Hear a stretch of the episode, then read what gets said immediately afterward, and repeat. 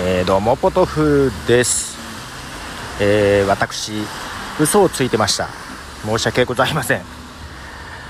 あの前回「ハッシュタグポトフ」さんで、えー、ゆうすけさんから頂いたアップルポッドキャストのアプリでも次に聞く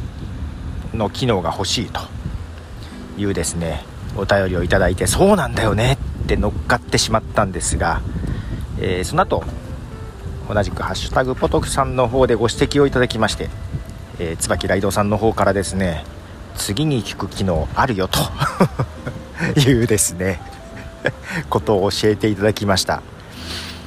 あったっけと思って。で他のアプリがね結構その次に聞くのリストに入れるっていう挙動がえー、ボタンを押すあるいは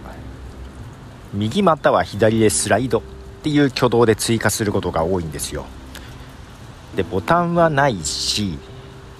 スライドもできないしと思っていたんですが、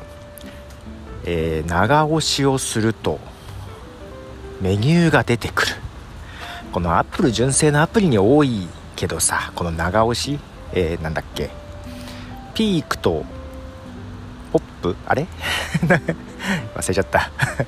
長押しっていう挙動が多用されておりましてですね。長押しをすると次に聞く機能がありましたね。に追加する機能。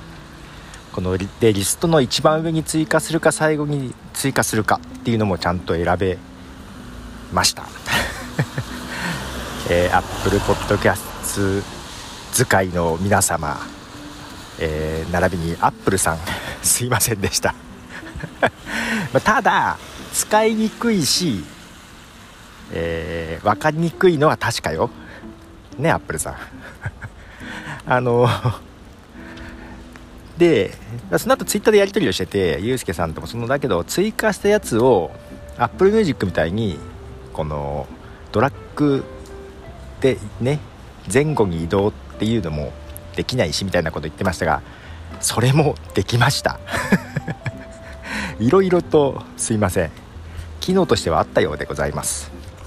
そう言われれば見たことあるなとは思いながらですね、まあ、たださその次に聞くリストに追加するのをさボタンをポンって押したり右とかにスッとスライドするのと長押しをするっていうのはさ時間も的に長押しってやっぱりちょっと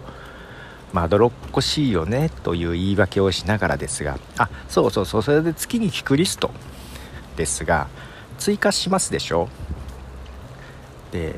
例えばポッドキャスト丸ごと追加とかもできるんですよ。あの Apple Music だったらアルバム丸ごと追加するみたいな感じかな。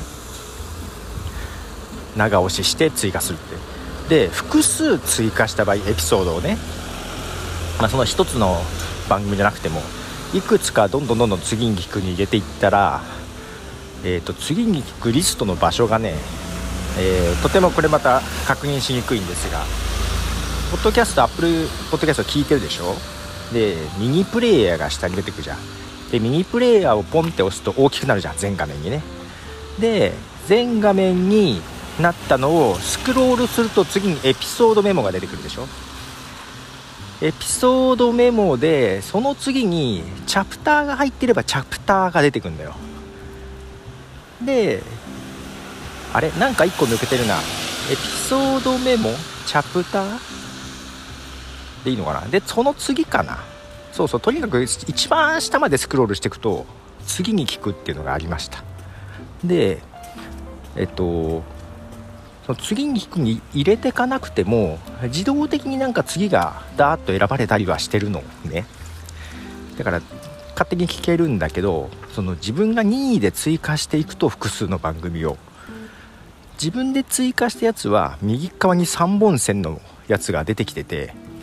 えー、上下にドラッグで動かすことができましたね。はい。なので聞きたい順番に変えることができるようです。えー、ただここまでの操作、えー、その次に聞くリストを探すまでの操作とか追加する操作いろいろ考えてもポッドヒーローが使いやすいです。まあただその聞きたい順番に入れ替えるっていうのはね実はブレーカーもできなくて、まあ、そこがねブレーカーよりもポッドヒーローを使っているとこでもあるんですけども、まあ、もっと言うとえっとポケットキャストはすが素晴らしいですね、このポッドキャスト番組の最新回は自動的に勝手に次に聞くリストに入れてくれっていうのこともできるんですよね。しかも最新その番組は最新2つだけでそれより古いやつは自動的に削除してくれっていうのね。だからどんどん溜まることもなくみたいなね。いうことができたりその追加する時もこの番組は一番上にこの番組は一番下に追加してくれみたいなねことが番組ごとに設定できたりするんですよね。これとても言っても分かりづらいですよね。今ね記事に書きたいことはいっぱいあるんだけどとりあえず今ちょっと忙しい。ちょっとね午前中も契約書作りでにらめっこしてて。はい。とりあえずねあのアップルミュージックじゃないアップルポッドキャストさん。すいませんでした。私が間違っておりました。